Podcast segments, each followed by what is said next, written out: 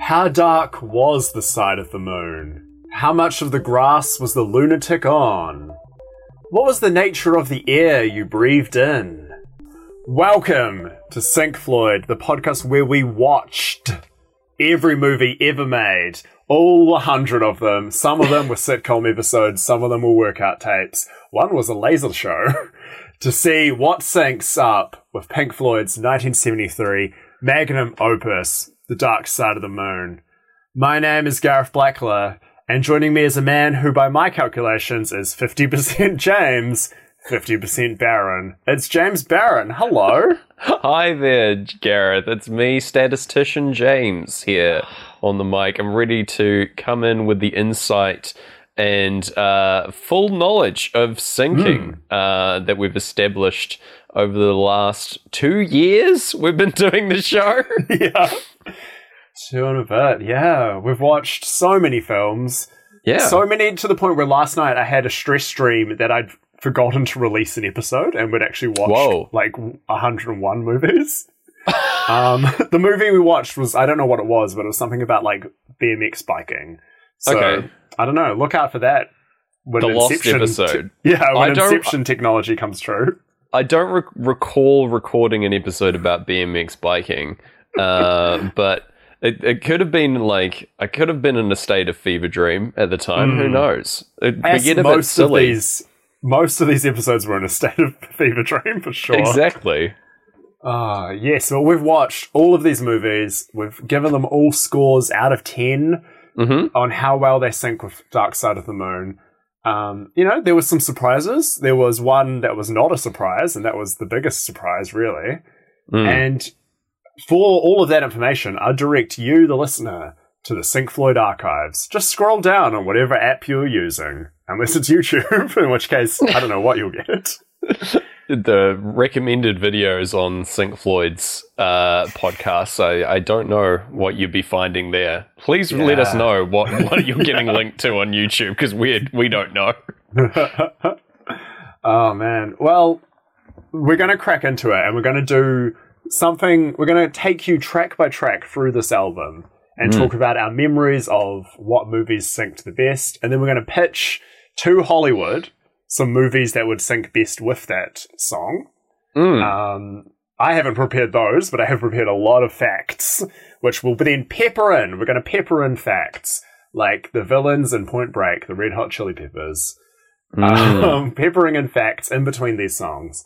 So you can, if you've never listened, but you need to impress a cool kid at your school by telling them you've listened to this niche podcast, you can be completely filled in. So, James, are you interested in what our top 10 most syncing movies were? I very much am. I'd be interested to see if there's any correlation between any of them. And see, yeah, if there's any kind of common ground, I'd love to review that. So, let's see. Okay, at number 10, with an 8.5... Mm-hmm. The second movie we ever covered on the show, it's Moon. Yeah. Oh, what a great time that was. Yeah, that was like, I remember the feeling when we got some good syncs then and being like, are we onto something? And then 98 movies later, proving we weren't really. It was a good way to start. I remember we did, the first movie we did was The Room, obviously. And then going from that into Moon and being like, hey, actually, this kind of works. It was exciting as a feeling, so. Yeah, and obviously, like, Moon and Dark Side of the Moon, huge amount of thematic sinkage, which is completely undone by film number 9, Breakin' 2, Electric Boogaloo. What a time. Yeah. What a boogie on time. Loved that. Gosh. And if you were spinning around breakdancing, you might be spinning around in a different way when you watch film number 8, Another Round. Yeah, grab your little egg and go out to the bar. Gosh, yeah, what a good time. Protect that little egg like you'd protect nature with film number 7, Princess Mononoke. Yeah, natural disaster film, I guess, or like look after nature. I don't know. I'm not seeing a correlation so far through any of these. None of them are related. No. We have The Wizard of Oz coming in next. Yeah, the well-regarded, well-synced movie. I'm happy that this is in the top 10. So this is number 6? This is number 6. I didn't number these, staring at my document. Okay. And that's my biggest fear across this whole episode, is I'm going to get numbers wrong and someone's going to correct us on those. Okay. We should be fine if it's just 10. Yeah. The next film contained characters who know nothing of numbers. It was documentary March of the Penguins. Oh, what a banger. What a great time that was. That might be my favourite experience. Yeah, one of my favourite episodes I think we've done was March of the Penguins. Honestly, it led to great discussion. Yeah. When you were recording that one, like, everyone in your flat had moved out and it was just you, like, for one more night. Oh, yeah, that sounds right. It's just, I was just alone. Talking about penguins in like a basically empty room. That sounds about right. Yeah, that sounds like frigid waste. 2 years. Yeah. And people who have lived a lot of years come in at film number 4. It's Cocoon. Yes. What a film. Oh my gosh. That was great. That was like a special guest episode with Maddie Smith on there. That was good. One of the only films we watched in person together, and our highest rated of those films. Yeah, and I liked yelling at the screen with you a lot. Do you think you'll watch any of these synced up again? I might. I think I would like to revisit Moon, just because that was so long ago, and I really enjoyed that, I remember. Out of the top 10, probably just Moon so far. Maybe March of the Penguins if I just want to vibe. Yeah, I can see myself putting on March of the Penguins and Dark Side of the Moon at the same time, just at a party or something. Yeah, just see how people feel. Yeah. Gareth, why did everyone leave the party? Oh, I know why. They're travelling across the wastes to the next party, huddling for warmth. Actually, speaking of huddling for warmth, both number 4 and number 3 were movies watched in a communal area. Because at number 3 is obviously Laser Floyd, the Pink Floyd light show that plays at the planetarium. I was wondering why this wasn't appearing on my list. It's because it's not like an actual movie. And therefore not on Letterboxd. Impossible to list. That makes so much sense. Yes. Yeah. Well, the thing about that one was that it was designed to sync with Pink Floyd. Did we give that a 10 then? Or we gave that a 10, yeah. Okay. That's fair. So we're in the 10 range now. These are our top movies that fully synced according to us. Yeah, only 2 of them remain. And it was Independence Day. Yeah. Yeah. Oh, where the lighthouse of our brains exploded. We went mad that episode. And of course, number 1, a movie that syncs with Dark Side of the Moon, no doubt. Undefeated. The Alpha Predator, Jaws. Yeah, no question. It was so great. I remember loving that experience. Jaws. Well, it's just a great movie, and also having it sync with Pink Floyd, like more than most other movies, was very impressive. Felt good to have like a classic go so well. Yeah. You know? Oh, absolutely. Now, love Jaws. Happy to see it chomping down on some Pink Floyd. Yeah, if that's the legacy of our podcast, that we can recommend Jaws and Independence Day as movies to watch Dark Side of the Moon with, like, I think it's been worth it. People will be like, oh, right, yeah, I know those movies, and then give it a go at home. I think that's great, you know? Yeah. It gives them an excuse to watch a great movie. Both of them are a lot of fun, so. Yeah. Oh, yay. I like that we're bringing people a chance to have fun. Yeah. God, that sounded weird and sincere. Well, James, my friend, are you ready to take it track by track? And we've recommended to the viewer for movies they can watch. Mm-hmm. Shall we recommend to Hollywood movies they can bloody make? We start the Pink Floyd album with Speak to Me. Do you have any strong memories of syncs with Speak to Me, the incredibly short song? Recently... we had some good stuff. Well, yeah, Speak to Me is a tough one because there was it's so short. It's only about a minute and it's mostly like just a ramp up into screaming. Yeah. So I found that it synced well with like horror movies, like Nosferatu and Us, and out of the ones that we've watched recently, we had Wizard of Oz match it really well, with it coming back in on the second time around, with the like heartbeats ramp up, which was really good. With I think over the Tin Man, we had the heartbeats coming through. Oh, that's right. Yeah. Yeah. So that was a good sync. Yeah, as far as recommending to Hollywood what they should do to make movies specifically to sync with Speak to Me, just like a full reboot of the Look Who's Talking franchise, please. Just like speak to me, small children. Have babies who shouldn't be speaking. That's the only way. I remember it not syncing well with the movies that we got. The Look Who's Talking that we actually synced, but I would love them to give it another shot and have it sync up in the future. Yeah, I love that a lot. My big Speak to Me memories are Jaws with the shark sneaking around, Sneak to Me, and of course, one of my favorite like anti-syncs was A Quiet Place when it's silent between the albums, and that's the only time there's loud noise in the whole movie. Oh, that was that was only when you said about the Tin Man I remembered that like awesome experience. That's pretty good. But for me, Speak to Me is always going to remind me of a few simple words, which was opening titles, Speak to Me, you know the drill. So, of course, it has to be a movie about a shark that flies around movie to movie eating all the titles, and it's up to Hollywood, who want their credits back, to chase down the shark and get their titles back. And they'll use a drill to get it. The Credit Crunch movie. Perfect. I'm looking forward to that. There we go. Speak to me, the Credit Crunch. Oh, man. And speaking of speaking to you, would you like me to speak to you about our 10 least syncing movies? Movies Hollywood should avoid making. Yes. This is, if we're judging it like as a metric of cinema, like these are the utter failures for our show.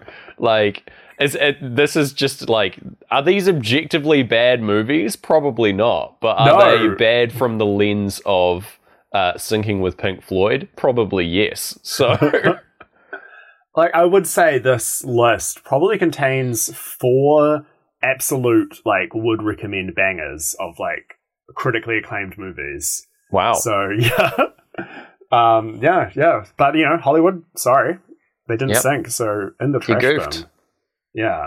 So at number 10, Hitch. Yeah. Inexcusable. Hitch. Yeah. I remember that being truly trialsome. I remember, I think I got really angry that episode about, like, everything that was happening in the movie Hitch. But, oh, wow. Yeah. Yeah, not surprised. Yeah. Yeah, all I remember is the Eva Mendes performance and the one bike messenger who was really distracting. Who we became obsessed with. Yeah, I did fall in love with Kevin James throughout the movie Hitch, though, so that I will let it pass for that. It filled me with joy seeing Kevin James on screen, so... Yeah, his best role. For sure. At number 9, I don't know if anyone's heard of this film, but it was Star Wars. Yeah, bit of an edge case, bit of a weird one. Star Wars. A war in space? Who would have thought? Yeah, makes sense that this synced low as well, and that there's just a lot going on in Star Wars. I think the things tying these films together is that there's a lot of like either really heavy plot stuff going on, or we're focusing mostly on that, or there's just like it's just a bad movie. Outside of that, it's like those are the two factors for looking at what I have in front of me. There's just either too much going on or it's just a bad experience. Well, that ties for me that all the best movies can usually be explained very quickly because they're very simple. Whereas a lot of bad movies, it's so hard to explain, and that's the biggest problem. So the two go hand in hand, really. Very true. Yeah, but a movie that I think we both fell completely in love with, and that the world is slowly starting to discover. Since we recorded, which has nothing to do with us. Oh, really? Or everything to do with us. was Tokyo Godfathers. Yeah, great recommendation by a listener, this one. I loved watching this. Yeah, same. Satoshi Kon, good stuff. Always a good time. But yeah, I'm happy we got to cover this one on the show. Yeah, I'm going to revisit it next Christmas season for sure. Great Christmas film that we covered in like February or something. Something like that. We're putting up our decorations nice and early. Yeah. And speaking of decorations, our next movie dared to ask the question, what happens if you add a lot of decorations to an animal to make it more powerful, when we covered Digimon the movie? That's right. Oh man, Digimon the movie. The triple threat, three movies in one, was the real thing for that one. And the fact that they didn't align with the album at all, like we probably had three playthroughs of Dark Side of the Moon as we watched this movie, but none of them aligned with the three movies that were condensed into one. Yeah. And there was just a terrible feeling of knowing you were missing All-Star, Smash Mouth, and One Week by the Bare Naked Ladies. Like, that soundtrack. Damn. Yeah. Oh, man. And as aforementioned, Look Who's Talking come in next. Yes. Yeah. Glad this is low. Another movie I remember getting very angry at. Yeah. I will say, as we've done this for this show, I've noticed we've become a lot less spicy with our takes. Like, we're very nice to our movies, and like we've got a lot of love for a lot of the classics. Like, we weren't coming in going like, Casablanca, it's all right. We were like, yeah, Casablanca rules. Overrated. Trash. Oh, man, that would have been wild. I don't think that we have that many hot takes in general in real life. Maybe I do. I think I talk a big game, but like, I'm actually fairly pedestrian when it comes to my taste in movies, but I don't know. I watch a lot of movies. Well. Yeah. Oh, man. But like a movie that there's no hot take on. Well, actually, I think our hot takes have been quite forgiving to it, even though it was probably my least favorite movie we watched. Yeah. Food Fight. Coming in clean at number 5, least sinking movie. Food Fight is a movie I never would have watched outside of this show. And so I'm thankful to the show for making me watch it because, oh my God, what a film. Unbelievable. Yeah. So it's like that the movie in of itself is an experience. Like just, oh man, shocking that it got made. Yeah. Incredible. It took 12 years. Yeah. None of those years were spent making it sync with Pink Floyd either. No. And of course, number 4 was, it was a real movie. It was a film. It definitely counts as cinema. It was season 3, episode 2 of the Drew Carey Show, aka Drew Starts Blasting. Oh my gosh, that was a great episode. That was our first Oogie Boogie. That was invention of the term Oogie Boogie for something to be scary. Yeah. Sorry, Nightmare Before Christmas. Sorry, every other scary thing we've ever covered. Oh my gosh, yeah, that was great. What a great film. Underrated. Yeah, like, really. Next time it's playing at a cinema, go check it out. Yeah. Episode 3. Goodness me. And speaking of episode 3, number 3 on this list, third worst. Yeah, The Devil Wears Prada. Yeah. I think this was a movie that just is so character driven, and there's too much, like, not much happening on screen other than people talking to each other. It's like a dialogue focused movie, I would say, but which makes things harder to sync. Is a very common thing going on.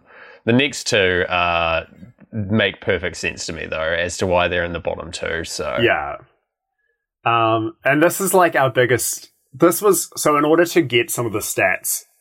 For coming up, I had to put all syncs in as like critical ratings for movies on a popular ranking website.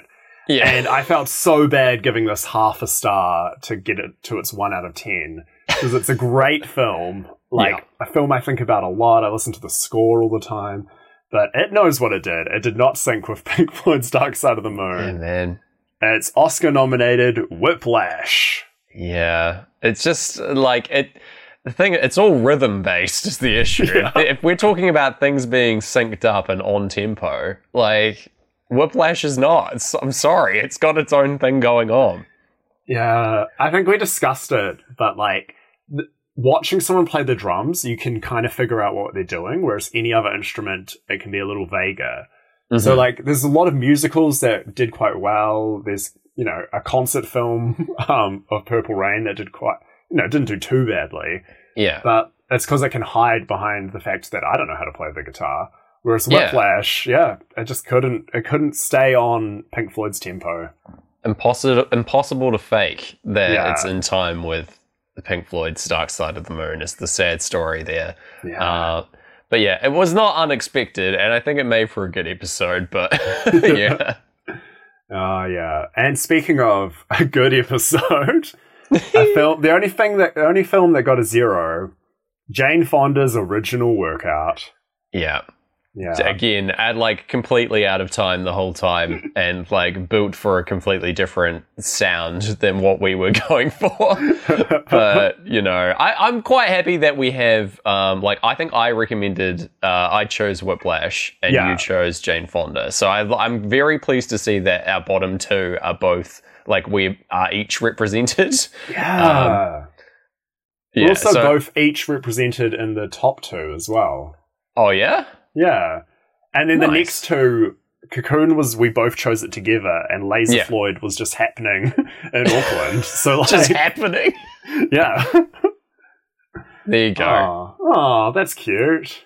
Yeah. Oh, and speaking of cute, nothing cuter than the sound of Breathe by Pink Floyd. Mm. Track 2, song 1, what are your memories? Still my favourite. Breathe? On the album, I would say. Breathe did I think I went in saying that it was my favourite song on the album, and it still holds true after 100 films. I get that.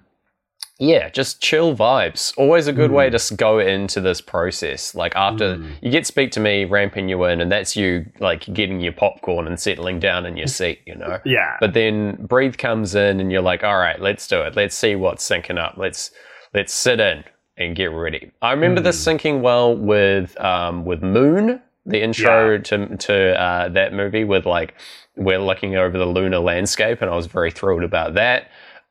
Basically anything in space. So Dune worked well. 1984, where we just had that the princess's face fading in and out. I thought that was a great match. Also, I've written down A Trip to the Moon was another good one. With Breathe, just because that we were already halfway through the movie or something. That movie's 17 minutes long or something like that. So we only had half the album to deal with. But yeah, I thoroughly enjoyed that. As far as recommending movies to match with Breathe, I think it has to be just a chill think piece. Maybe the movie Contact is the perfect movie for Breathe, I think. Yeah. We haven't covered it on the show, which is bad. It's not one of the movies ever made, it turns out. But they never made it. Yeah. But yeah, I think anything involving very chill aliens is good. E.T., things like that are going to match well with Breathe. Yeah, they're early 2000s meme where they've got one of those grey aliens and then underneath it just says, "Take me to your dealer." Oh, make that into a movie and it'll sync with Breathe. That's my recommendation. That sounds like the movie Paul, I think. Oh, yeah. I've seen that. It doesn't exist, but I've seen it. Yeah.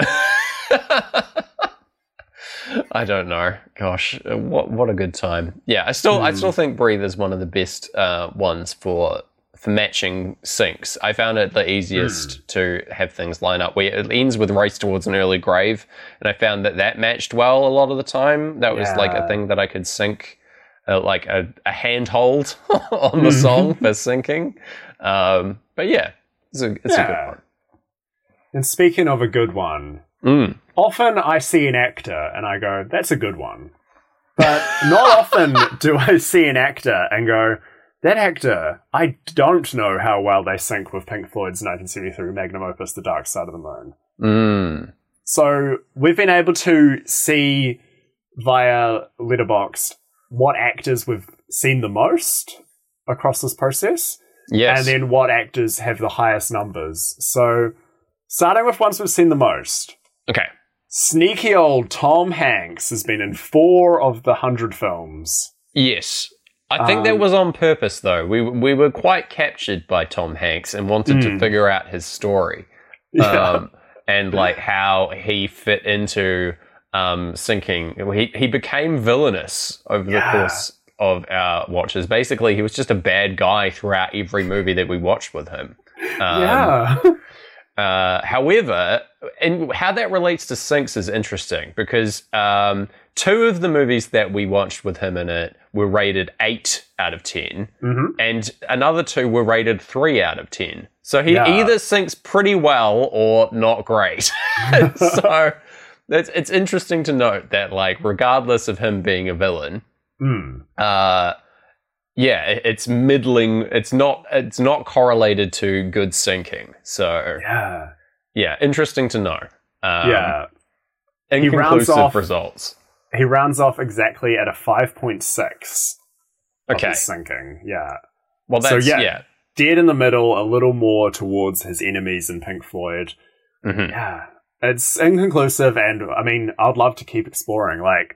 How come when he hosted SNL and Miley Cyrus covered Pink Floyd, how come he didn't introduce her? But instead, it was a different person. Like, what's he trying to keep himself distant? Yeah. Yeah. Yep. We'll get you. We'll get you, Tim Hanks. We'll get you. Oh, Timmy. Yeah. And someone else we got a lot of was Bill Murray. Yeah. The Murray Meister. I think that's, again, just because of our affinity with that actor. Just choosing movies that he rocks up in. Yeah, he's also famously, he'll rock up for tiny bits of movies, so it still counts. Yeah. Looking at his movies, he's sort of middle of the road. He's got a 4, a 6, and a 7, from what I can see. Yeah. Which is, it's better, it's above average for sinking, but, like, still, I don't know, it's still not, like, a high-quality synced actor. No. And, like, one of those movies is Space Jam as well. So, hard to say whether he was the driving force behind sinking in that movie. Hard to say. And what is also hard to say is why this Letterboxd gives us our 3rd most-watched actor, being a woman called Rebecca Mader. Who appeared in The Devil Wears Prada, Hitch, and Iron Man 3. I don't remember her in any of these. She had, like, bit parts in... I remember her in Devil Wears Prada. She's, like, the friend of Emily Blunt's character. The, like, model receptionist friend or whatever. Yeah. Hitch and Iron Man 3 were long enough ago that I don't recall at all. I feel like she was potentially just, like... someone getting hitched on in Hitch, and in Iron Man 3, she could have been anyone, just a background character. But what's notable is that she rates incredibly poorly. She's got a 1, a 2, and a 2, so not a well-synced actress, sadly. We're sorry, Rebecca. Yeah, that's us failing you, I think. Yeah. But someone who we didn't fail was Sam Rockwell, who rocked very well originally in Moon, rocked a little less well in Hitchhiker's Guide to the Galaxy, and then rocked dead in the middle with Galaxy Quest. Getting progressively worse as we went on. Yeah. I think it's just, hilariously, all 3 of these are space movies as well. Yeah. Space Rockwell. Space Sam Roswell. No. Hey, that's good. But yeah, he's good in all of these. And I think all of these were fun episodes as well. So I'd say he's, like, definitely an above average, mostly carried by his performance in Moon, but yeah.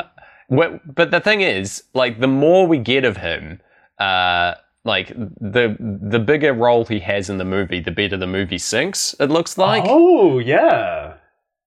Yeah, so, that's such a good point. You give us two of them, and he's singing really well. He's singing great, yeah. Maybe we need a film with just Sam Rockwell. Like, yeah, just Moon 2, more Moon. Moon 2. It's just him, like, in the little pod trying to get back to Earth, and he's just blasting Dark Side of the Moon. And we're like, yeah, perfect. It sings great. Yeah. Everyone hates this movie, but we love it.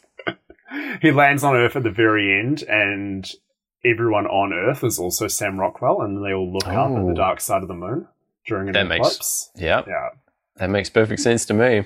Yeah. So are we doing like the top five of these guys? I think, you know, we've shone some light on our dear friends. Do you have any other actors you want to shine some light on and how they sunk? We've got Will Smith here in the top as well, because we did Shark Tale, Hitch, and Independence Day.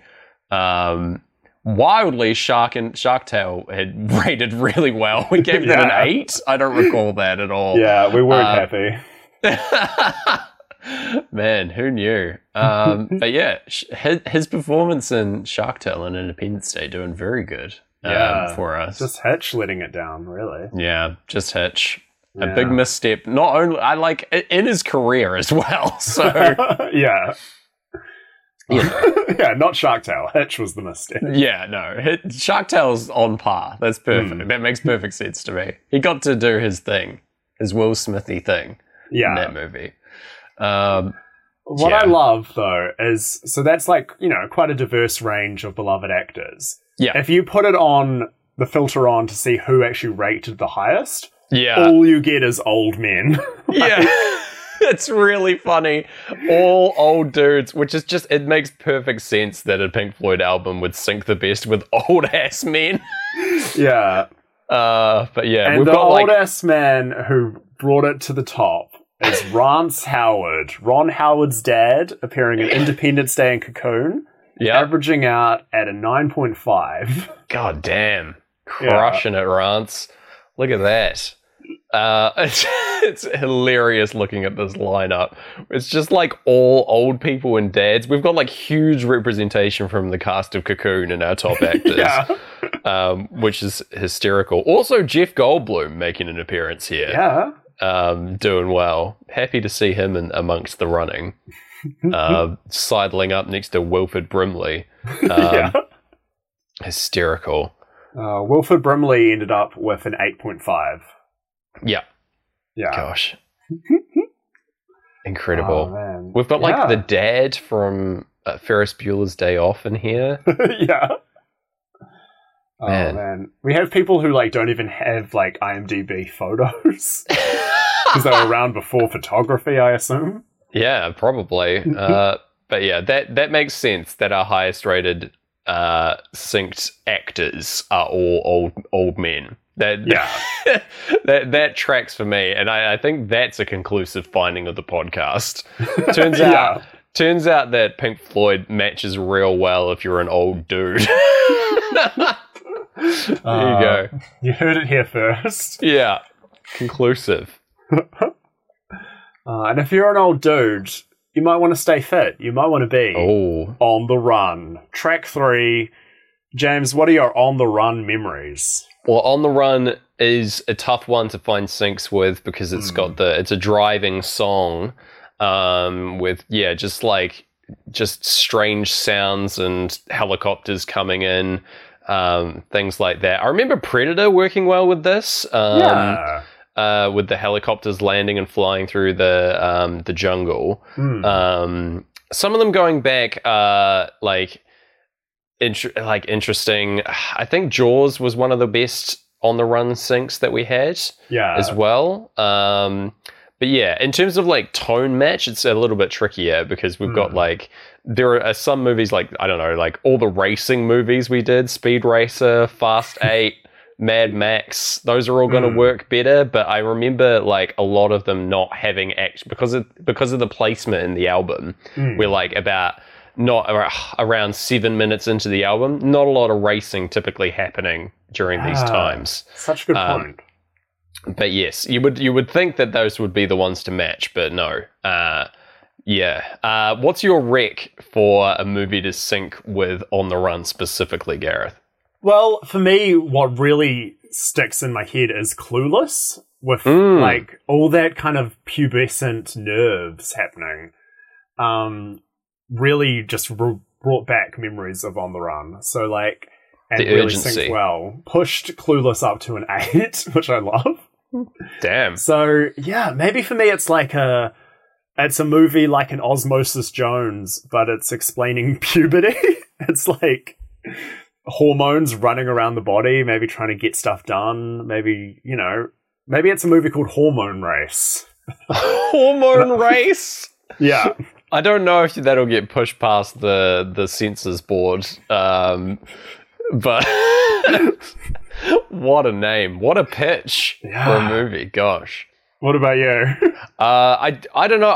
I do really want to specially shout out the crash sound and On the Run. Yes. I want to... just like... it would be awarded a special crash sound award from me, and that it was something that I could always look forward to and see if something lined up with. A lot of the time it didn't, but when it did, it always felt great.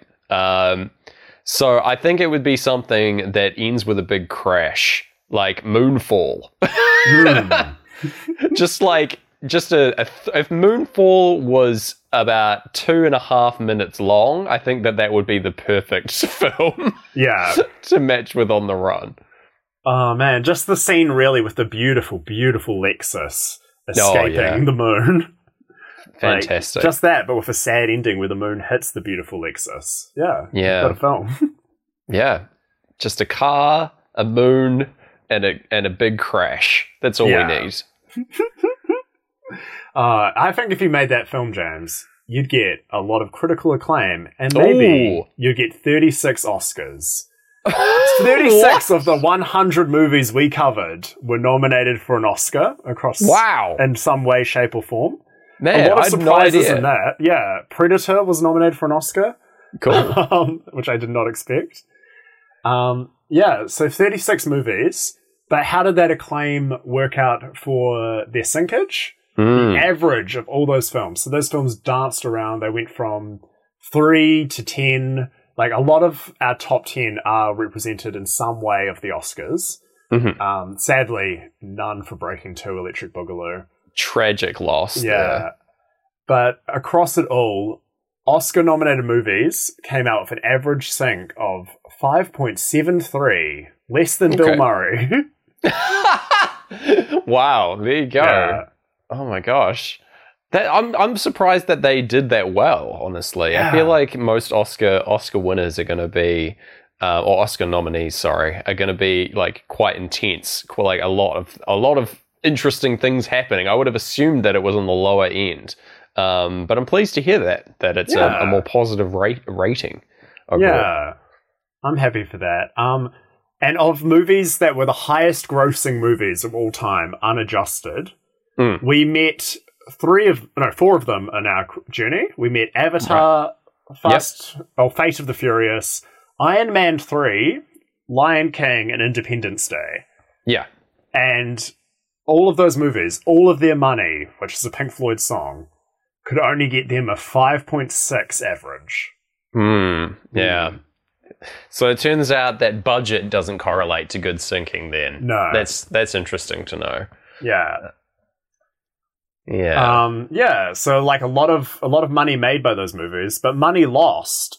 Only 3 of the films, would you believe it, that we covered are considered box office bombs. What? Only 3? Yeah. That's shocking to me, because we've done some real misses on the show. Right? But they must have like been well accounted, like just creatively, or just shot for like way cheap. So those bombs were King Arthur, Legend of the Sword. Yep. A title I haven't heard in some time. Speed Racer and our beloved Krull were considered box office bombs. Yes. Man. Yeah. What a lineup. I'd happily watch all of them again. Right? Honestly. Yeah. Well, they should be happy with, even though they lost money, they came out with a pretty good average, a 6.6 recurring. across those bombs. They're like way higher than the Oscar winners. That's hilarious. Yeah. What on earth? Okay. Yeah. Man. Yeah. King Arthur was, I think, a 7, Speed Racer an 8, and Kroll, one of our famous 5. Right. Okay. Yeah. Man. Wow. Good on you, friends. Great work. Yeah, even if the movie doesn't do well in the old box office, it can do well in the hearts and minds of the Pink Floyd, you know? Yeah. Gosh. Perfect. Yeah. Thrilled to hear that everyone has equal footing on our show. Even the big and the small, you know? Gosh. And speaking of being thrilled to hear something across this whole journey I was not that thrilled to hear were The Clocks of Time by Pink Floyd. What are your memories of Time? I think this is another, like, having the crash sound into The Clocks of Time was always an interesting thing for syncing. It, like, it was always something that we would comment on and see how we latched onto or not latched onto for syncing. We had some absolute incredible ones. Wizard of Oz recently was like a supercharged, like, fantastic Clocks of Time coming in. Yeah. With Elmira Gulch appearing on the bicycle. Yeah. We had Groundhog Day, like, as soon as he, like, woke up for the first time, starting off the Groundhog Day process, that was synced with the clocks. That's a fantastic one.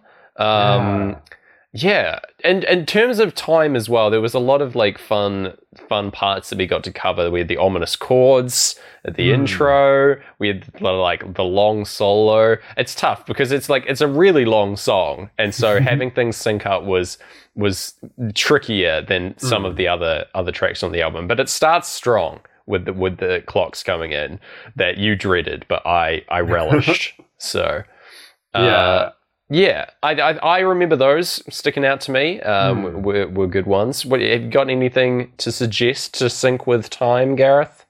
I mean, we had such beauty in the lyrics. You run and you run to catch up with the sun, but it's sinking. The short-lived intro to this show. Yeah. And it always reminds me of Kroll when they were sinking into quicksand. Yes. But yeah, I think, again, it was exactly as you said, the Elmira Gulch on her bike and Bill Murray waking up, which is why the film I would pitch for Hollywood is a movie called Sleepy Cyclist. Oh, I like it. Yeah, he's got a bike across town, but he's so sleepy he keeps falling asleep. It's a bit of a wake-up Jeff situation. Yeah. Yeah. The Wiggles reference for the uninitiated listeners. Yeah, I like that. Just a narcoleptic cyclist story. Maybe we get to see in his dreams. That'll be cool. Like, he's biking, then we see a, like, beautiful dream story, and then wakes up and he's still cycling. Sleepy Cyclist. What about you? When we covered Pulse, was this the song that had the guy in the hospital bed? No, right? It was just a bunch of, like machinery and things, right? I think the guy in the hospital bed that was on the run. On the run, yeah. Right. But yeah, so going into, like, a bunch of, like, mechanical cogs and things, I guess, for the interior of a clock. Yeah. I feel like we'd have to reboot, like, some kind of like AI kind of situation here. I want this to be the theme of like the third remake, or the second remake of Blade Runner coming in with time. That would be great. With just a lot more cogs involved. Yeah, all the replicants are just, like, made out of, like, clockwork parts, you know. Yeah. It's Blade Runner meets, like, Bicentennial Man.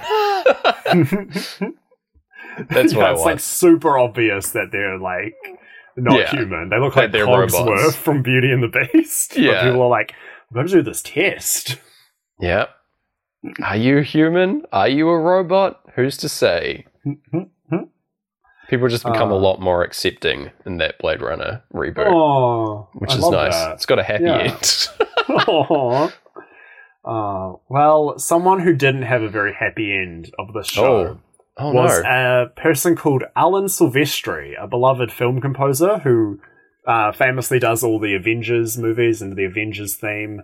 Right. We watched 5 movies with scores by Alan Silvestri, and we heard nothing. Yeah. Sorry about it. Yeah. Oh, man. One of those movies was The Parent Trap, though, which brought us the famous, one of my favorite subtitles of the whole watch, which was like rap music on car stereo indistinct, which is something that I'm always going to remember. Yeah, I still have the screenshot of that you sent me saved to my phone's camera roll between like photos of my family. Yeah, good memories. Mm. Yeah, some decent soundtracks here as well, actually.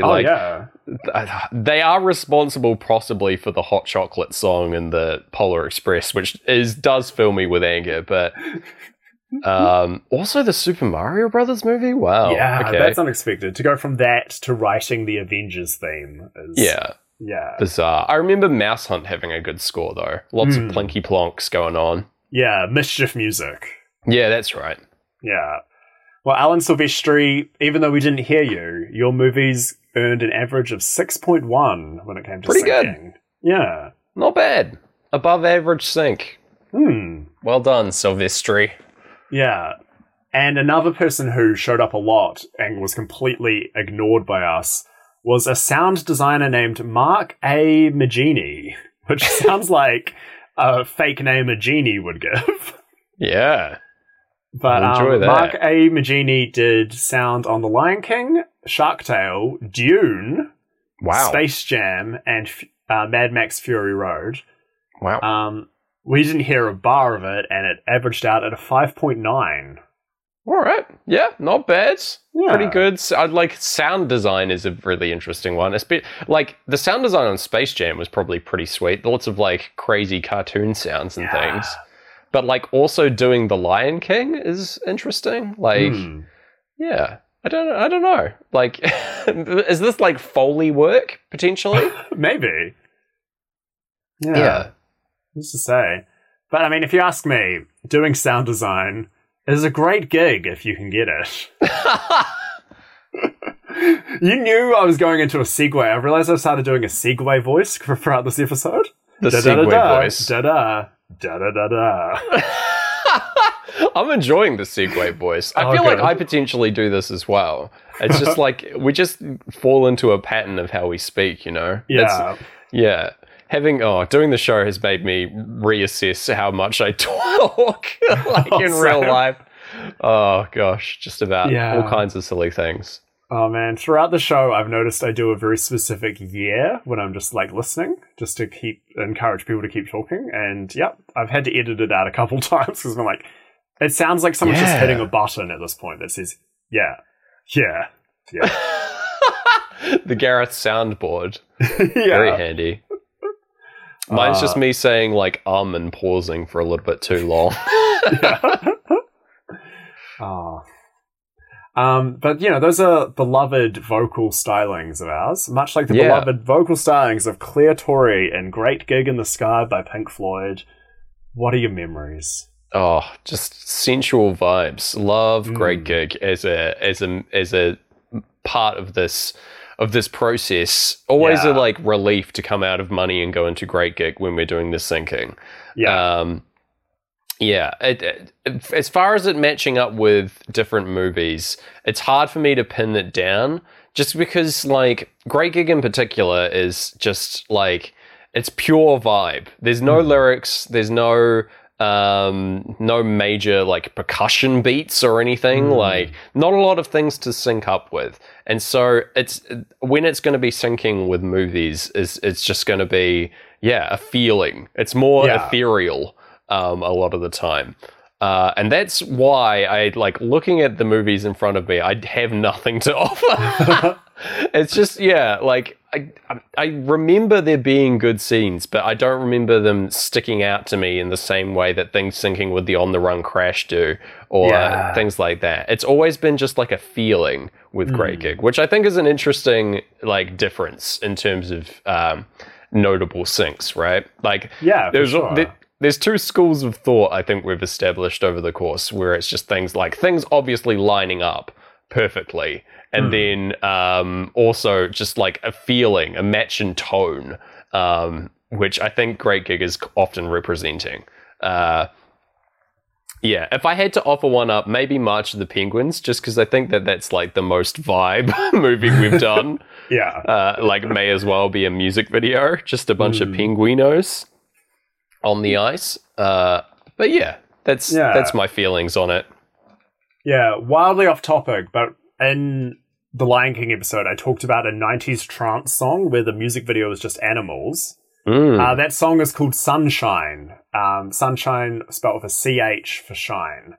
Okay. And I think a Y. I finally figured that out, and I've got to tell the world.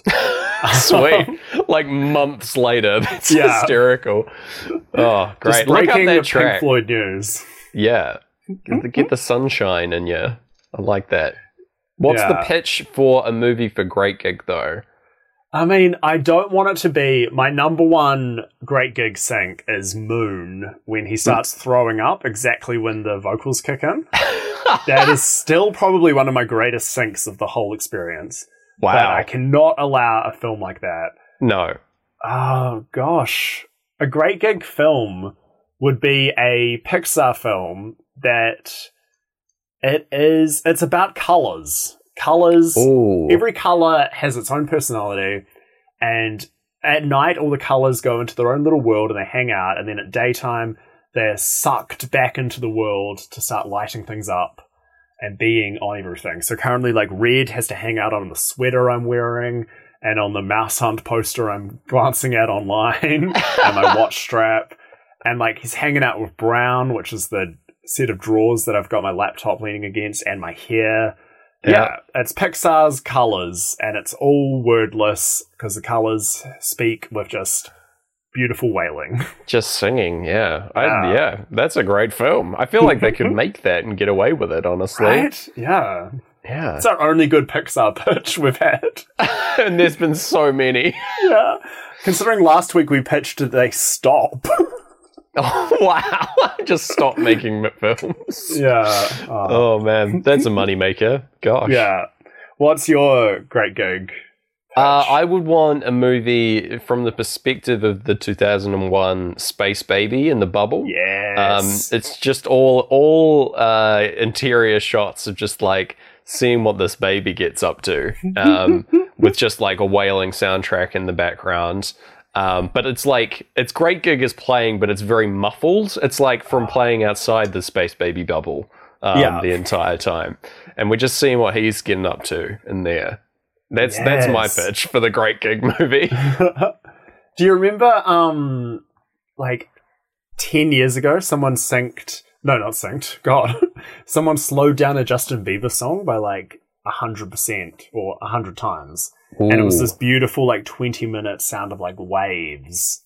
Whoa. That should be the music. It's just a muffled, slowed-down Great Gig in the sky. Yeah, that works. I like that. Yeah, that's lock that one in. That's the Great Gig movie. Yeah. Oh, man. Now, I don't have a segue, but I'll say it in my segue voice. Oh. I just wanted to talk. We're, halfway through the album. I just wanted to talk about... the fives we've met along the way. Yeah, this is interesting. I want to know, what makes a medium sync. I feel like we would rate things like a 5 if we didn't really know what we should do. 100%, yeah. But yeah, just looking back, I would like to see which of these movies are the ones that, were middle of the road according to us. Yeah, well, our top 5 fives were... Super Mario Bros. Mm-hmm. Tommy. Oh, man. Yeah. Galaxy Quest, 2001 A Space Odyssey, and Kroll. Huh. Yeah. Interesting. Kroll being right in the middle makes perfect sense to me, as does Tommy. Tommy was definitely, we didn't know what to do because it was a musical that also vibed very hard with Dark Side of the Moon. Yeah. I think it was, that was one that, it was brought up by the vibe a lot. There wasn't a lot of actual, statistical syncs, by the numbers syncs in that movie, but the feeling was there the whole time. Yeah, beloved Kroll here makes me sad. I wish it synced more. That would have been. I remember going in, we were like hoping that it would be a perfect sync. Yeah, just in our heart of hearts, hoping so much that we devoted 4 extra episodes to trying to get it to sync with something, with something else. Yeah. Oh gosh. Yeah. What were the others? Galaxy Quest, Super Mario Brothers, and 2001. Yeah. 2001, man. Yeah. I like Galaxy Quest and Super Mario Brothers are sort of middle of the road kind of movies. And that they aren't for everyone. Both of them. But 2001 being here is also quite disappointing. That was one that I was hoping was going to sync great. But then we had it sync really, really well with the other Pink Floyd track with Echoes. Yeah. So, not a major loss there, but interesting. I feel both, like, I feel a bit disheartened about some of these being in the middle here, but yeah, maybe that's because I would like to revisit. These are probably the movies I'd like to revisit the most and give a second chance to. I don't know. Right? Yeah. I feel like if you just watched these 5 movies, you'd have such a good idea of what the Western film experience is. Mm. Yeah. Yeah. So shout out 5s. Oh, the other 5s were, that were kind of less 5e, were Us, The Matrix, and Willy Wonka. Okay. Yeah. Across the 8 5s we met along the way. The 8 5s. There you go. I think 2 was our most covered number, by the way. We gave most things a 2 or an 8.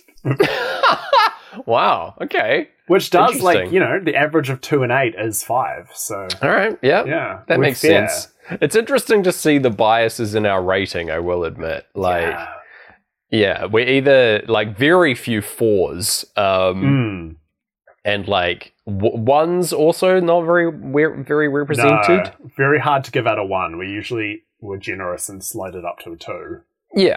Yeah, I think we would each talk ourselves into, like, bringing it up a little bit, so. Yeah. Same goes for 4 potentially, but it's interesting seeing the graph in front of me and seeing like where things lie. But yeah. And when you're looking at a graph, I know you're looking at a lot of numbers, which is what happens when we look in our bloody bank accounts since we started this show. Which reminds me of a little song called Money.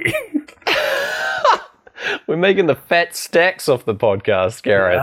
What an earner it's been for us. All that ad revenue. Yeah. Oh my gosh, they've just been raking it in. Hope you've been enjoying. People are probably going to listen and assume because they're of their like location, we've cut the ads. Like you know how a lot of American podcasts they don't play the ads in New Zealand anymore. But nope, no ads.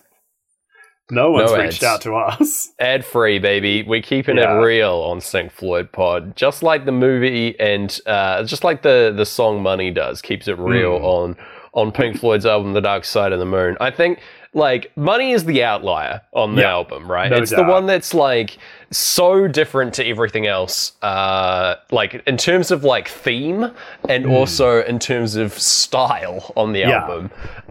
It's real interesting that this is like starting the back half of the album as well. Just like hitting us with like a little funky bass line out of nowhere.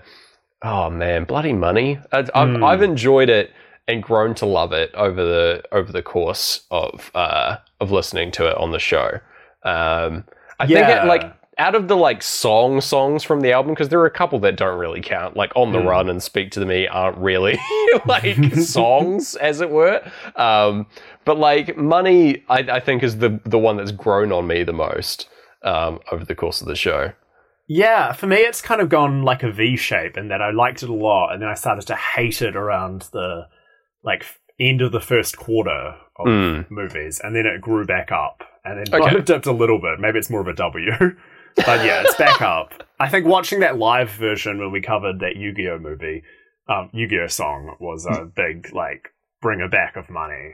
Yeah, That was good. That was a very good performance on Pulse, I will say, man, money standouts. I remember, like, on the show talking about, like, film budgets and stuff, especially when we covered, like, Food Fight. I remember delving deep into the, like, movie-making economics of that movie.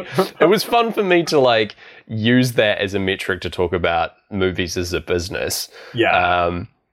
And also for us, it was like, in terms of like syncing, there was like, in terms of big blockbuster kind of moments, I think like this was one of the ones that synced really well with Independence Day. Yeah. And like anything where they'd injected a bunch of capital into the movie, it was like always a good vibe, I think. Yeah. But yeah, like Independence Day is the standout for me for money, I think. Yeah, mine might still be Speed Racer. The fact that the guy who wants to offer them a bunch of money shows up in time for that song and then takes them through his magical factory. That's right. Yeah, we've got the like weird like I can offer you all the money and resources you could ever want, Speed. Oh man. Yeah. That was a good time. Yeah, it's like weird Willy Wonka factory but for cars. Hmm. Man. I can't remember if Willy Wonka synced well with money, but I've got to assume that that would be a good fit. I would hope that it played over the sequence with the chocolate fountain and everything. Pure imagination. I hope it's playing there, but I fully cannot remember. Apologies.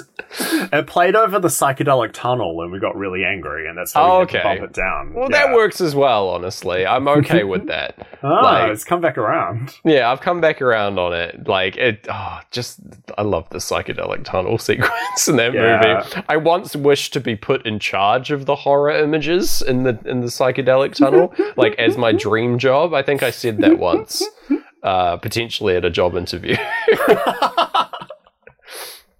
Oh, beautiful. Yeah. I love that. Oh, man. Well, I think that's the movie I'd pitch, is James makes it as a psychedelic tunnel maker. Yeah. The movie. Yeah, the psychedelic tunnel man. That's the pitch. And it's just about my day-to-day. The previous one was about the space babies, baby day to day. But yeah, it's just me like crafting horrific imagery to scare silly little kids in a tunnel ride. But I work at like Rainbow's End or something, and I'm just doing it on the log flume or something like that. Yeah. Yes. Well, speaking of James crafting terrifying imagery. I'm switching it up from our pre-written schedule, James. Oh gosh, I've written down James' surprise segment. Coming up. What do you got for me? Well, Gareth, there have been some surprise segments over the course of our show that I've thoroughly enjoyed that have just been coming through. I haven't written a Pokemon team for the entirety of Pink Floyd or anything like that. I think we've done that before on the show anyway. Yeah. However, I am going to have a special return of James's final facts of the week. Oh, yes. Yay! I turn into a little baby when the segment starts. Yeah, play the little theme music that's going. Oh, I love this time. I get to share with you some of my favorite facts. Here we go. We're going to launch into it. Here's a fun fact, Gareth. Sea otters, they float on the ocean in little groups that are called rafts. They just all join together holding hands. And they often do this while they're falling asleep. They hold their little paws together so that they don't drift apart while they're dreaming. Aww. Little dudes. Got a couple more facts here. Yes. Yeah, sea otter pups are born with buoyant fur. That means that they can't sink at all. They can't even go under the water. Their fur is so thick and so dense that they float on top like little corks on top of the water, unable to dive down. So they're completely reliant on their mums to feed them. However, once they get a bit older, here's the final fact for you. Unlike other mammals, sea mammals, sea otters don't have any blubber to keep them warm. And so in order to keep warm, they've just got to eat all the time. They eat 30% of their body weight every day in order to survive the cold waters in which they live in the Pacific. So there you go. There's some some James's final facts for the podcast. Final fact of the week for you, wrapping it up. Mostly covering sea otters. No, thank you. Oh. Well, if you ask me, otters are like movies because we see them. And we see them while listening to many Pink Floyd songs, including Us and Them. Yeah. James, what are your Us and Them memories? Oh, mate, Us and Them. What a song. What a good one for us. Like, especially in the early days, I feel like we lent on Us and Them a hell of a lot in terms of, like, filling in bits for the episode. We're like, yes, there's a dichotomy between us and them, and therefore there's whatever conflict is currently taking place in the opening acts of this movie that applies here. Yeah. It did a lot of heavy lifting for us, I think. It's the most valued song on the album for me in terms of, like, saving my bacon. So shout outs to us and them, most valued team member. Not either of the hosts, just the song. Yeah. It's in terms of us and them great conflicts. It was always like an adversarial nature. The Thing, I remember working great. There was a very much an us and them situation occurring. With the us, the people surviving in the frozen Arctic, and the them, the thing. The them being the alternate title for that movie. Us and them otherwise. We had the movie Us as well, which was a good time for us and them, trying to work out. I think, I don't know if this happened with the arrival of the others, like, who came in. But they were certainly hanging out and in their, like, lounge room, I think, over us and them. Yeah. Like, being chased around and things. That's right. Yeah, that's a good fit as well. Those are some of my favorites. But yeah, another long track on the album too. Yeah. With a lot of things to latch onto. Got the nice saxophone solo. A lot of big R's. Those were always good. Yeah. Yeah. Mostly talking about that dichotomy, though. Yeah. Oh, so helpful. Oh. Yeah, for me, it was the Children of Men, I remember, being quite a good thematic vibe. And just, anything that would lean on those R's and a bit of dichotomy, which is why the movie I'm going to pitch is... it's Banshee from the X-Men fighting another person who sings by going, ah... And it's actually, like, it's a full war movie, though. It's like half of the world have all become banshees. In fact, forget the X-Men. It's Banshee Wars. Banshee's the Greek monster who attack with their voices. Yeah. Half the world have become banshees, and then they're attacking the other half of the world, who then become banshees as well. Whoa. And, Banshee Wars. Rival gosh, banshees. Sounds fun to keep saying. Banshee. And it's called Banshee Palooza. Yeah. I like that. Oh, man, banshees. I haven't thought about them enough. No. Where's the banshee representation in movies, right? We need more of this. There might be a banshee lurking in Ghostbusters, potentially. Ooh. Hard to say. My pitch for an Us and Them movie is a reboot of The Borrowers. I want there to be borrowers to be discovered, but then the borrowers discover even smaller borrowers living beneath them. It's sort of a Matryoshka doll situation with smaller and smaller borrowers appearing. Oh my gosh, yeah. And then it ends with the humans who've discovered the initial borrowers looking up, and bigger, their tiniest borrowers are now looking down on them, and it's an endless loop. Exactly, yeah. It's just a rob-orrors. It's a movie that you can't pronounce the name, but it is very clever. Yeah. Oh, man, the tagline would be, who knows which is which and who is who. Yeah. Exactly. Oh, perfect. Wow. Speaking of perfect, it's Gareth's surprise segment. Oh! Now, James, when you think of Dark Side of the Moon, you probably listen to that and you go, how hairy is this album? How much hair is on this record? What? Well, I'll have you know that if your movie features a character who's covered in hair, but specifically animated hair, fur, fake pixelated fur, you're going to have a good time. All right. In our top 20, we met Princess Mononoke and the Deer God and all the big wolves and the pigs. Yep. The fuzzy we had boys. Ratatouille. Oh, we had Paddington. We had Mouse Hunt, all of which next to each other. And these are all in the 8s and 9s. And then coming in at a little cheeky 6 was Turning Red with some beautiful red fur. There you go. Yeah. If you had a hairy movie, you were averaging out at a 7.89. Damn. That is very high. Gosh. Yeah. Oh, man. That's a great finding. Thank you. I'm just captivated by this segment. One of my favorite parts of this process, by the way, was realizing how easily captivated I am with animals. That's such a funny finding. Yeah. Well, I turned into a toddler when you told me one fact about an otter. Exactly. Yeah. Yeah, man. Oh, man. So you could make an otter movie and it would sync quite well with Dark Side of the Moon. So yeah, I've got all the info now to do it if I wanted to. So, yeah. But if you were bald, you would not have a good sync. If your movie featured a big bald person, like... Kazam. Yeah, Kazam did okay. Oh, okay. But I think that was because the kid had a lot of hair on his head. Oh, whereas true. The Fate of the Furious, all those angry bald men, very low numbers. Yeah. Whiplash, the angriest bald man, coming in at a 1. Look Who's Talking, a bald man voicing a bald baby. Yeah. Very low number. Nosferatu, bald as heck, low number. Yeah. Our bald movies averaged out at, I believe, a 1.6 recurring.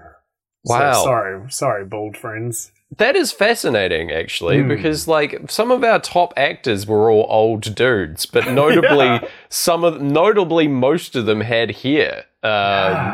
In fact, I think it was Wilford Brimley's character who was bringing the watch of Cocoon down. QED. You're allowed to be an old dude. That'll boost the numbers. But if you, as soon as you start getting bald people in there, Pink Floyd hate that. Yeah. Well, look at Pink Floyd. All old, all still heads of white hair. There you go. Yeah. Man, it's just a bias that they have, I guess. Yeah. It's not us, it's them. Nice. I think on that note, we have to go on to the next song. Alrighty, Brain Damage. No, Any Colour You Like. A song that definitely made its presence known from being a song I didn't realize was on the album. I always thought it was just an outro to us and them. So to good. Becoming something I genuinely look forward to, one of my favorite tunes, a tune I would happily put in a playlist. Just listening to that, kind of vibe. Yeah, it's boodaloodling a lot. It's a good one. Difficult to find syncs with Any Colour You as well. Another one that's mostly vibe. Yeah. And that, it is sort of just, it's an instrumental and it's it feels like an outro to the previous track. But yeah, there were good moments on it. I love Any Colour You Like as a song as well. Yeah, I just think it's it really sums up Pink Floyd for me. If you, if someone's put on Pink Floyd, I put on Any Colour You Like, and people would be like, oh yeah, when does the vocals start? But yeah, weirdly becoming one of my more favoured songs on the album. Man, in terms of movies that synced with Any Colour, it's another really tough call, though. Yeah. Man, looking at these, Gumby movie potentially synced quite well with this. House, yes. I remember syncing well, with all the horror sequences there were horror mixed in with the mundane of just hanging out in a house, you know? Those are the ones that are jumping out to me. But do you have any more specific instances of good syncs? Not really, yeah. It was it was always fun, and it was a good savor because it was such a different kind of energy to us and them. It kind of kicks in a little bit of life in between. And then a complete change again when you get into Brain Damage. Yes. So yeah, it was good for that, but it would also Like, it didn't sandwich, it didn't fade between those songs. It threw in a whole new vibe in between, like a sandwich, really. Like two pieces. Like, let's imagine you had one piece of bread, and then you had like 16 pickles, and then you had a cracker. That was the sandwich you're making of those three songs. And that's my movie. Is actually you just sit in the cinema and you eat that sandwich, and that movie is called Boodaloodle. Boodaloodle. Oh man, yeah. I want it to be like a full Gumby experience. I want a full plasticine cast for Any Color You Like. That's what I want. And it's slowly, over the course of the movie, it starts off with like plot hooks and characters, but then it just descends into like just strange images and like there's no like conclusion to it. It just like sort of morphs and becomes like the 2001 sequence Beyond the Infinite at the end, but made out of plasticine. That's what I want for Any Color You Like.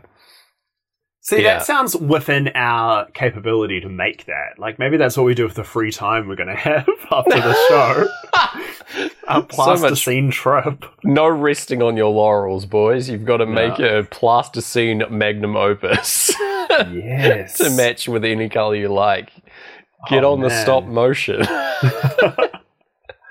I'm so keen. I want to give a quick, genuine recommendation for the movie Chip and Dale Rescue Rangers, simply because it's just come out. It features a character clearly based on Gumby, and he's voiced by J.K. Simmons. Oh, okay. That's fun. Check that out. Sweet. Yeah. And a lot like our plasticine movie, though, I want to chat to you about just colour and what colour syncs with Pink Floyd's Dark Side of the Moon the best across all these movies. What colours do you remember? This one was a tricky one. Looking back, like looking at the top movies among our syncs here, and just like it's very helpful having the like full spectrum of our movie watching in front of us. We've got on Letterboxd here, we've got like every movie we've covered, every movie ever made, even.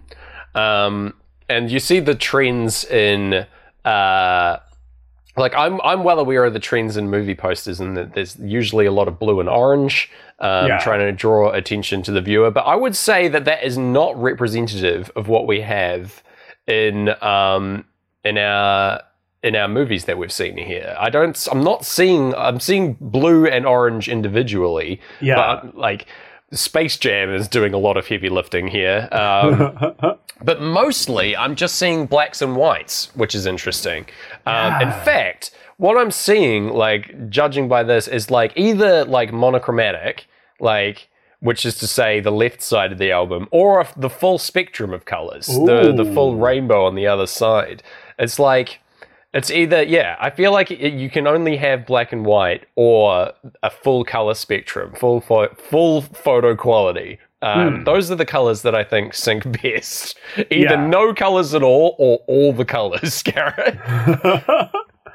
Well, like if you quickly pan and try to pick up colors, when you're getting near the bottom, there's a lot of browns and dark, dark greens, a lot of kind of muddled colors. And at the top, it's a lot of bold, bright colours or complete monochrome. So you're dead right. The colour that syncs with Pink Floyd's Dark Side of the Moon is all colour or no colour.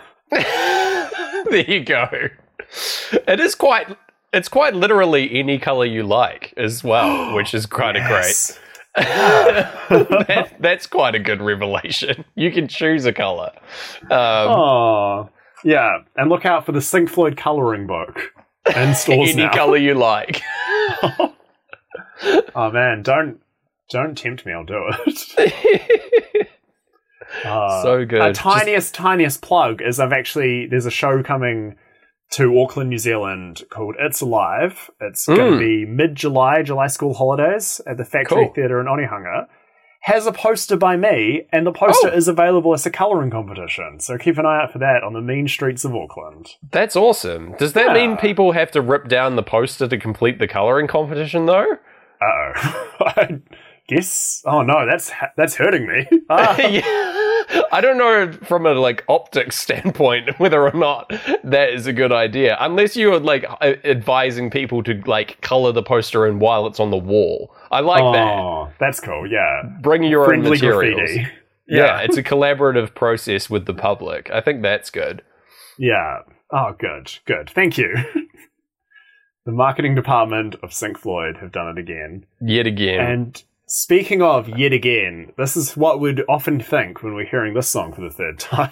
It's probably Pink Floyd's like signature tune, though. It's a little number called Brain Damage. James, what are your memories of Brain Damage by Pink Floyd? Oh, Brain Damage. This is a really good one. This one's probably like the song of Dark Side of the Moon. I think that this is the premiere track that's like launched outside of it. Like there's Money and Time and Breathe. Oh, those are all great. But I think the one that sums up the album the best is Brain Damage, you know? I think this is the one that's like the Pink Floydiest of the songs. It's a good time. Lots of like good like R moments, much like Us and Them. And some fun things to latch onto. The lunatic is on the grass is something that we always came back to, looking for any lunatics available.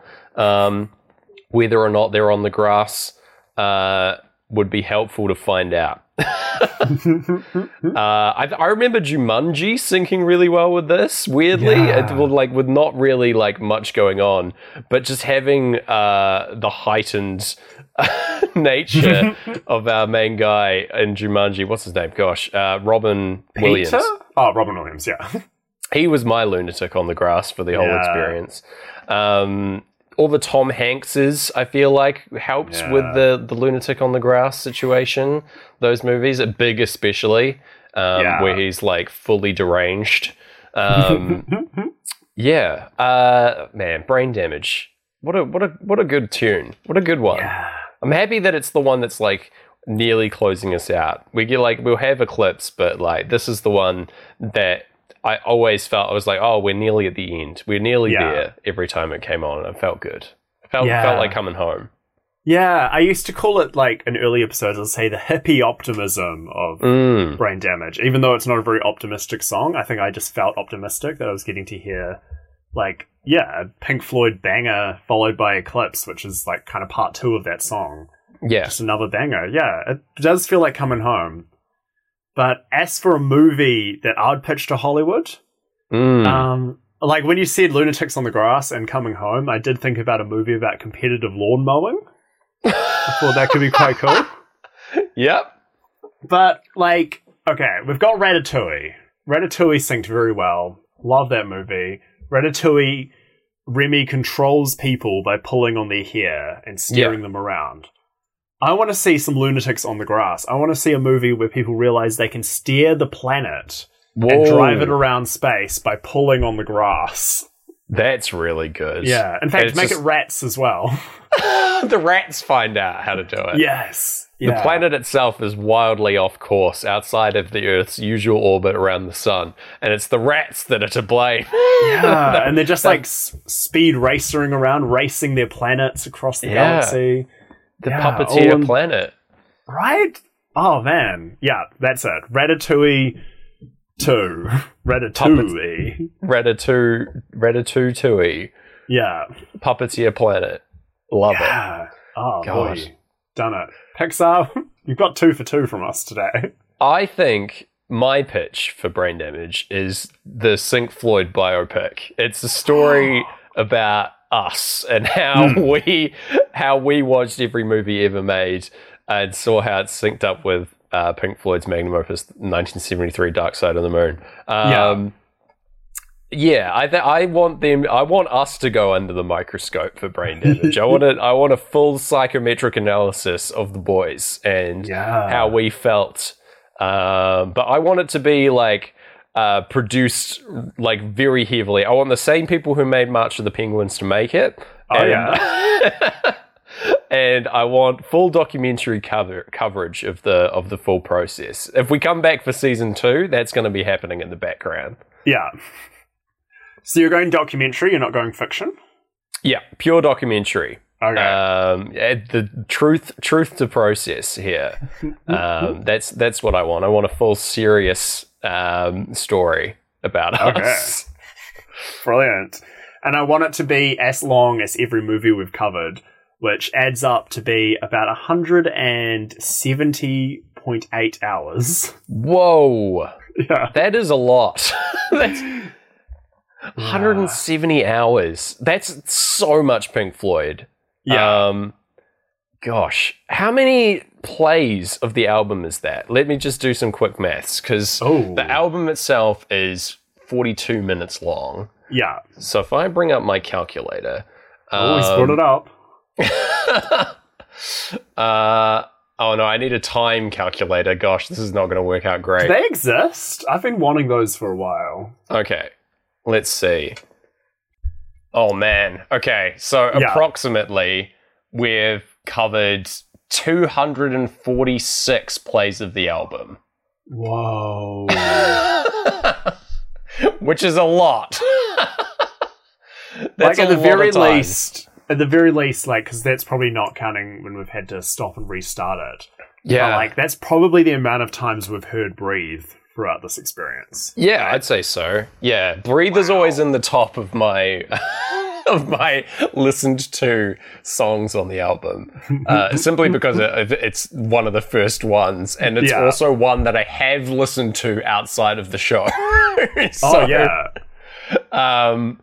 but yeah, man, 246 times is a lot of times to do anything. But man, that it's good to have a number on the amount of times that I've listened to this album. Yeah. Sometimes it's potentially more for me as well, because I've revisited movies, resynced movies before, like done it multiple times. So I'm probably sitting around like 270 or something. Yeah, same probably. Like just free time listens. Yeah. Listens as research. Oh man, times I've messed up and had to restart. Oh man, yeah. Thankfully, few and far between those. Yeah. Oh boy. When I've had to play the album at 4 times the speed and the movie at 4 times the speed to try to get back to where I was. God, wow. No feeling worse than hearing breathe in the air, be afraid to care, like that quickly. Man, just watching Ratatouille speed by. This is some fast rats. Yeah. My goodness, they could pilot the planet, these boys. That's wonderful. That is wonderful. Oh, man. Look, we're the ones who clearly we shouldn't be giving out advice, but after all of this, after, 246 playthroughs, what is your advice for a filmmaker who wants to make a movie to sync with Dark Side of the Moon, James? Oh, boy. Yes. So I have a couple of thoughts on how... Like, mainly ways for your sync, if you're intentionally making a movie to sync with Pink Floyd, how to get that noticed. The moves I would advise directors to make, pay close attention to where you are making cuts in your movie. You're in the editing bay. That is where you should be doing most of the work. Forget the filming, principal photography, casting, all of that. Editing is the make or break of a sync. And you've got to be heavily involved in the process for it to be any kind of good sync. Tone doesn't have to be part of a good sync. It helps. Having a general chill atmosphere to your film is a good way to go. It's a good starting point for a sync with Dark Side of the Moon, I will say. It's going to get me interested in watching it alongside, having some kind of strange feeling associated with your movie, I think is going to help. And finally, reminding people to breathe is a good start. Having a big, near the start of your movie, after the first, minute or so, maybe just put on screen, hey, audience, remember to breathe.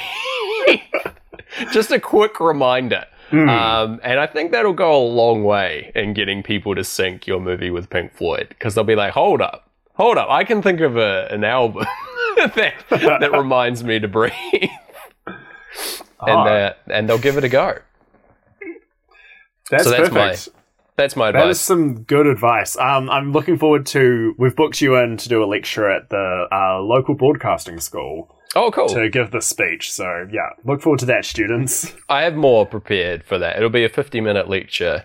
Oh, God. Yeah, so bring your headphones so that you can blot me out with Pink Floyd's Dark Side of the Moon.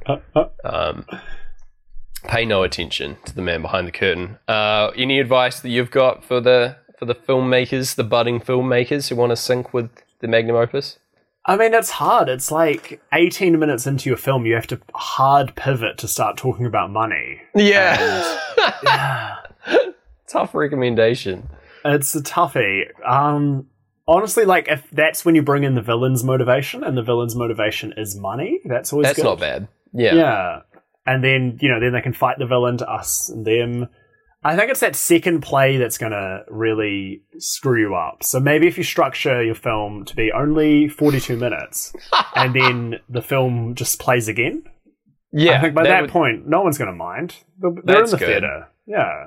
Yeah. They might catch a few things that they missed the last time if you do that. Exactly. If just a sudden repeat. You could do even the like Pop Team Epic thing and just recast the whole movie for the second time through.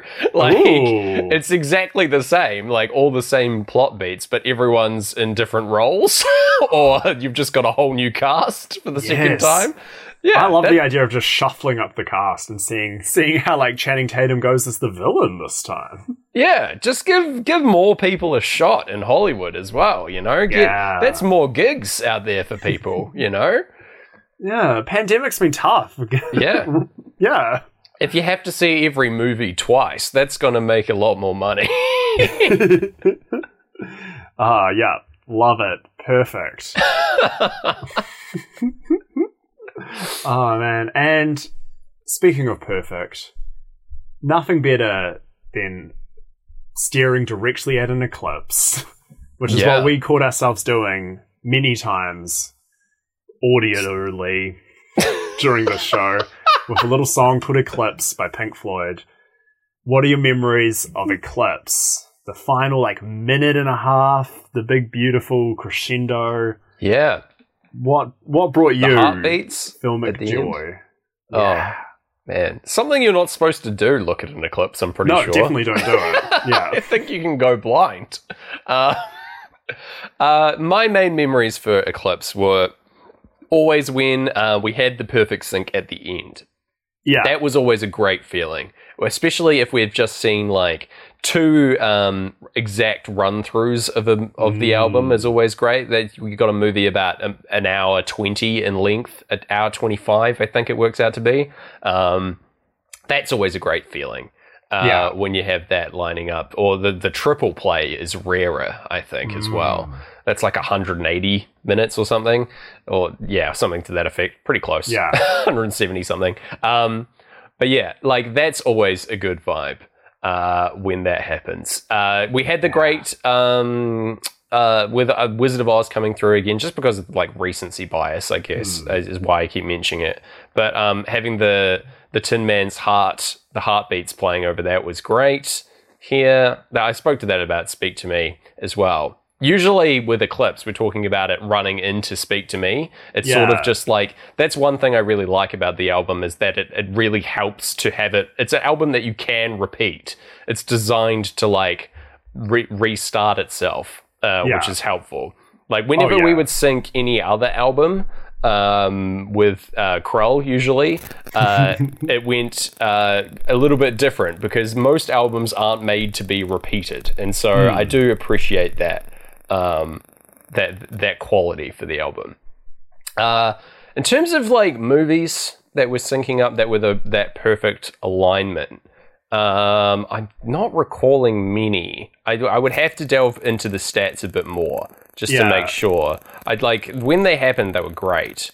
Yeah. The like two exact playthroughs, but I don't see any jumping out at me. No, the strongest one was really Avatar. Like Avatar did the rarest of all of four playthroughs. Four exact playthroughs of the album. Boy. Man, shout out to Avatar. Like people often argue like what's Avatar's purpose, but it was that. It was to give us four pretty good playthroughs of things. Yep. There you go. Yeah. What a time. Mm. Oh, maybe that's the advice to make better sinking films, is just make Avatar. Just make Avatar. Make your movie like a million years long and full of blue friends, and just take forever to get to the point. That's why James Cameron's now devoting his life to just making avatars. Yeah, like, he's worked it out. Yeah. He's cracked the code. Eventually, people will catch up and we'll start getting more avatars from other directors. Oh, yes. Which is something that I'm looking forward to. All of his weird CGI water starts seeping into the other offices of Hollywood.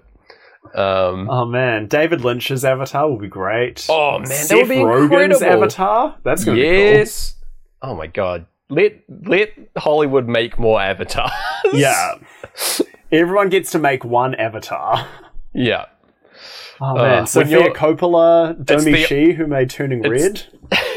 It's the only movie that you don't have to watch twice in our vision of the future. Every other movie comes out with two casts, and you've got to watch them back to back with Pink Floyd's Dark Side of the Moon playing. But the only one that you don't have to do that, you get one glorious playthrough, is the movie designed to be synced exactly 4 times. Yeah. With Dark Side of the Moon, and that's Avatar. Those are your choices. I mean, honestly, though, storytelling is such a unique and strange concept that it's like, it's a miracle it's happened in our lifetimes and in our, like, planet and universe. Like, and the fact that we then, you know, there's a billions of dollar industry designed to tell us stories that we get to enjoy. Yeah. Like, we're really lucky. Like, complain about movies all you want. It's just as likely that we could have evolved to be a species where everyone makes their own movie twice and then has to make Avatar. Like, yeah, count your blessings. Yeah, movies are great. They are great. Animals are sweet. Movies are great. Pink Floyd. Movie on mute, album up loud. Oh, man, that's the mantra. Yeah. Not that bizarre thing that's still on ratemygrandma.com. That's the true Pink Floyd mantra. Ratemygrandma.live, I think it was. Namemygranny.live, wasn't it? Oh, sorry. Keep an eye on that website. I might put something cool on that. Yay! Just to say. Might not be this week, but it might happen before the lease expires. Awesome. And that's some advice from us for the listeners. But what's your advice to take us home? What's your advice for Pink Floyd if they wanted to make a better sinking album? Yeah, this was one, because it's not been perfect, as we can tell. There's been misses throughout this process where things haven't synced perfectly. Which is a failing I'll put on the album. It's not on us. It's not on the movies. I think it's the album that could be designed a bit tighter to sync with more movies. Not all movies, but more movies. First of all, branch out a bit, Pink Floyd. Maybe not just prog on the next album. Yeah. A couple of other genres. Get them involved. A bit more variance in future albums to cover a few more bases. With the syncs, and just look with different tones of movies. Like sometimes, like they could go into some metal or some hard trance or some flamenco. I don't know. Like just a bit of variance, Floyds, please. You've got the musical ability, so why not vary it up from time to time? Another helpful thing for us, for syncing and for the process of doing the show, if they could loudly announce the time code at the beginning and end of each song, that would be very helpful. Just for us, like, figuring out things aligning with the movie, just to make sure that we're still synced up. That would be incredible. Just, like, have David Gilmour come onto the mic and say, 4 minutes, 38 seconds, and then like the next song plays. That would be great if they could do that on the next one. That's perfect. Yeah. Last piece of recommendation would be maybe the next album. Like Pink Floyd are known for their concept albums. Maybe the next album is a concept album about cinema, about movies. like about the movies. That would be pretty fun. I think they'd do a pretty good job exploring a like completely visual medium in music. I think that would be really cool. You could do lots of like little indents from movies and things like that. I think they do have a song that features a bunch of weird little segments of movies, but just like expand that out into a full album would be prime for syncing. And then we could explore each of the movies that you reference in the songs. I love that. Yeah. So just a couple of recs for the boys in the Floyd. Just like you can take my advice with a grain of salt, but like I think that would make for a better synced experience in the future. Yeah, that's beautiful. And yeah, Pink Floyd will be waiting for our checks in the mail for that. As always. Yeah. Oh boy. Waiting by the phone. Well, on that note, I'd like to thank you, the listeners, for waiting by your phone that was playing a podcast. Yeah. And having a good listen.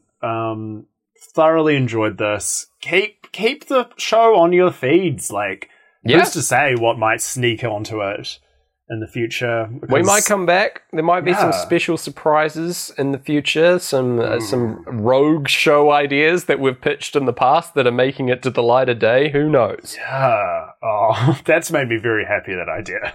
Just being a strange pest on people's podcast feeds. When have we not been that, Gareth? Oh, yes, that's beautiful. Do you have any last things you want to tell the world, James? No, I'm good. I think I've said all I needed to say, Gareth. I've had a great time doing the show, and it's been great to stand up on the soapbox and talk about whatever I want every week with you. So yeah, that's my closing remarks. It's been a great time, and thanks for listening. Yeah, that's my closing remarks too, is, just be nice, have fun, be thankful that we get to live in a world with movies and with music, and most importantly of all, with friendship. And yeah, I've been and will remain to be Gareth Blackler. Yes, I remain James Barron. And we might not see you on your podcast feed until we show up as little pests. But we will see you on the dark side of the moon. On the dark side of the moon. Goodbye. See ya. There it is. Yeah. All done. Just stared at Paddington's face for that whole last part. I love that Paddington and Big are right next to each other on my list. And they're both like giving me the exact same smile.